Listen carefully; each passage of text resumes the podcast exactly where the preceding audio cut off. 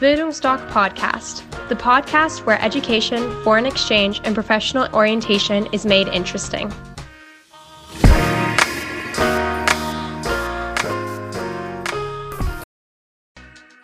Bildungsdoc Podcast, the podcast where education, foreign exchange, and professional orientation is made interesting. Herzlich willkommen zu einer neuen Podcast-Folge von Bildungsdoc. Immer noch vom GLS Sprachenzentrum. Heute soll es um Südafrika gehen. Da habe ich mir wieder fachkräftige Unterstützung rangeholt. Das ist die Sandra. Die ist dafür zuständig, die kennt sich damit aus. Ich würde, bevor ich zu viel sage, dich einmal ganz kurz, äh, dich bitten, dich einmal kurz vorzustellen. Ja, ich bin die Sandra, ich arbeite bei GLS und bin zuständig für Südafrika. Sehr cool. Dann würde ich sagen, füllen wir jetzt die nächsten paar Minuten mit vielen Informationen zum Thema Südafrika. Das machen wir.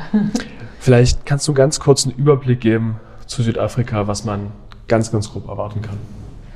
Es ist ein faszinierendes Land, also kulturell betrachtet, wie auch landschaftlich und also Natur, die Tierwelt, ja, und man taucht halt wie in eine ganz andere Welt ein, also wenn man es jetzt vergleicht mit den USA oder mit anderen Ländern. Also es ist schon ein sehr spezielles Land im positiven Sinne.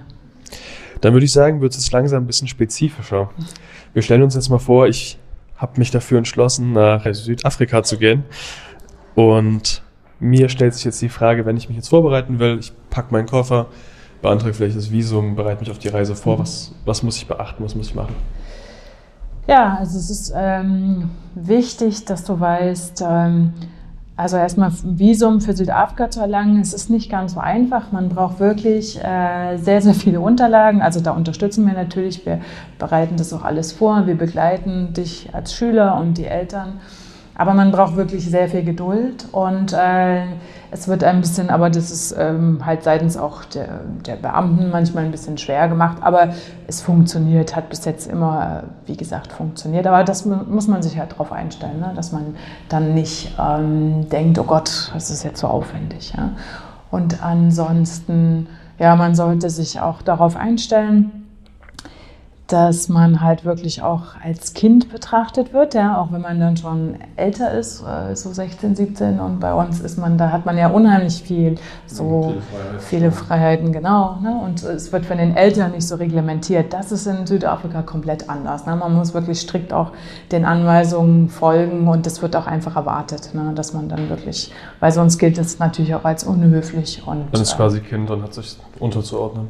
Genau, also das ist ganz klar die Position eben die Erwachsenen ne, stehen ganz oben, und, also Erwachsenen, Eltern ne, und dann die Kinder ist wirklich eine Stufe drunter. Das muss man sich klar machen. Ja. Du meintest gerade, sehr naturintensiv ist das Land selbst. Mhm. Wie ist denn das mit dem Wetter? Na, das Wetter meistens ist ja äh, warm. Also ich meine, die, die äh, genau die äh, Jahreszeiten sind ja umgedreht zu unseren. Äh, ich meine, es ist die gleiche Zeitzone, das ist ein Vorteil zum Telefonieren mit Freunden oder mit den Eltern. Ähm, ja, aber von der Natur ist es meistens halt wirklich äh, warm. Es regnet mal, ne? wir sind ja, unsere äh, Schüler sind ja in Kapstadt und äh, man hat viel, viel Strandleben, ja, und äh, ja, kann immer die Sonne genießen, ja. Und, das beim Packen muss man sich jetzt nicht unbedingt seinen dicken Ski-Anorak einpacken.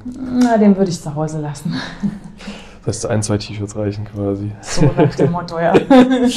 Sehr cool. Dann kommen wir direkt zum nächsten Punkt. Wir haben jetzt die Vorbereitung quasi hinter uns gelassen mhm. und freuen uns jetzt schon auf die ersten Schultage. Mhm. Vielleicht kannst du kurz einen Unterschied zum, zum deutschen Schulsystem benennen. Ja, es gibt ähm, staatliche Schulen, es gibt private Schulen in Südafrika. Und es ist so, also die Schüler normalerweise, wenn man hier 10., 11. Klasse zum Beispiel besucht, man wird halt immer runtergestuft, mindestens, also eine Klasse. Das muss man sich bewusst machen. Es gibt natürlich auch Pflichtunterricht und ähm, es ist an der Schule auch ähm, eher strikt als jetzt im Vergleich zu unseren Schul äh, Schulen aber das ähm, Angebot dann am Nachmittag. Ne? Also die Lehrer sind da auch sehr involviert, auch so Sportprogramm, Ausflüge, das ist dann alles äh, sehr, sehr locker, sehr offen und da unterstützen die Lehrer. Aber ansonsten muss man sich wirklich klar machen. Ich meine, natürlich ist alles auch auf Englisch Und ähm, gibt natürlich auch Afrikaans und andere Sprachen, ja, das ist ja auch multilinguell. Dann, wie ist denn das mit der, mit der Länge des Schultags? Ist man, ist, ist man den ganzen Tag eingebunden oder ist es eher so ein Ding, man macht jetzt vormittags Schule und nachmittags hat man Freizeit?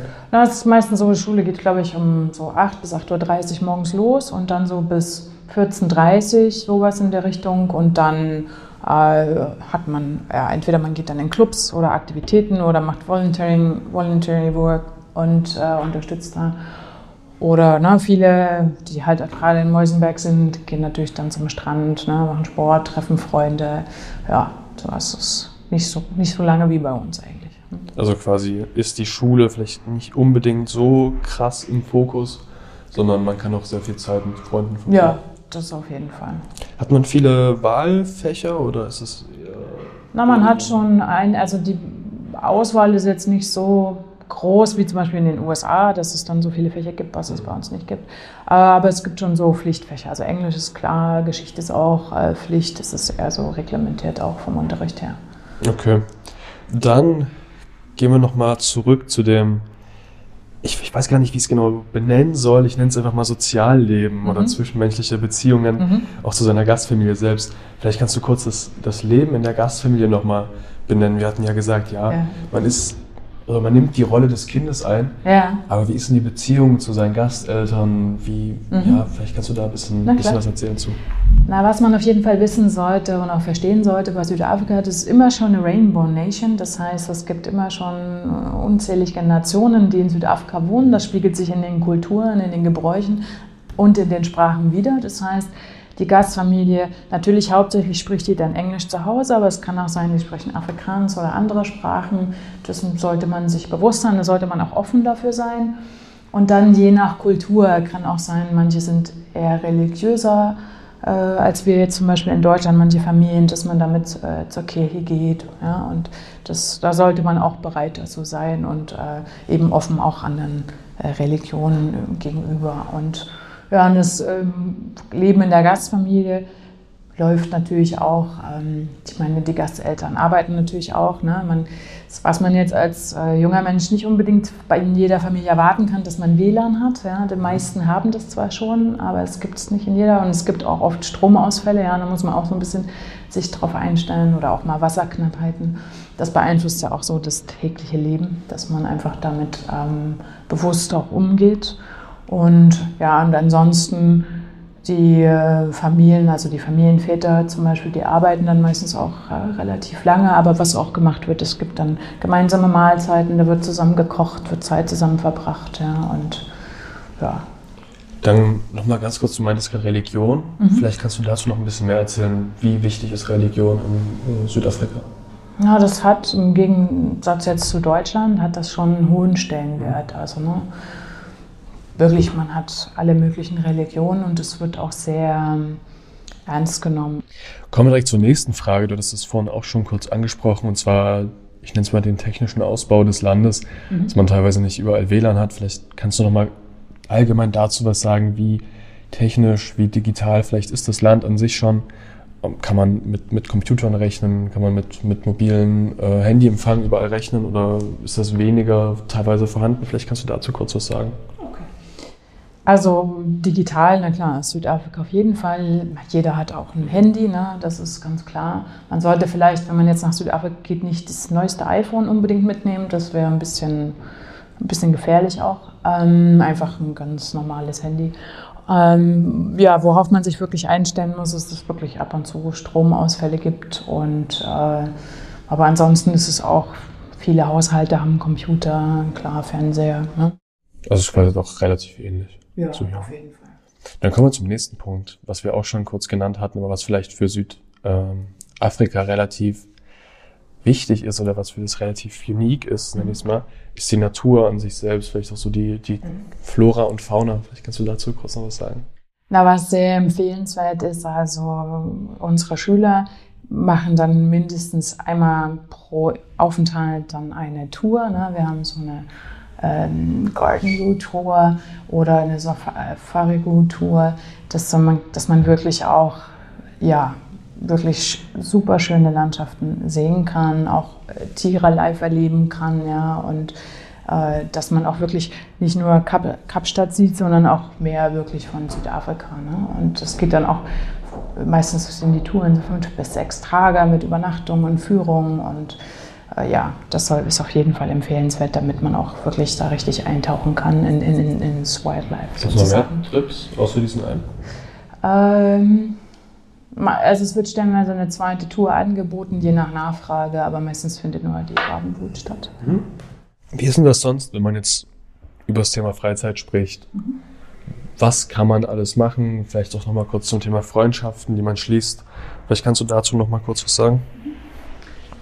Also Freizeit ist natürlich, äh, hat einen sehr hohen Stellenwert, auch bei den Schülern, ist ganz klar.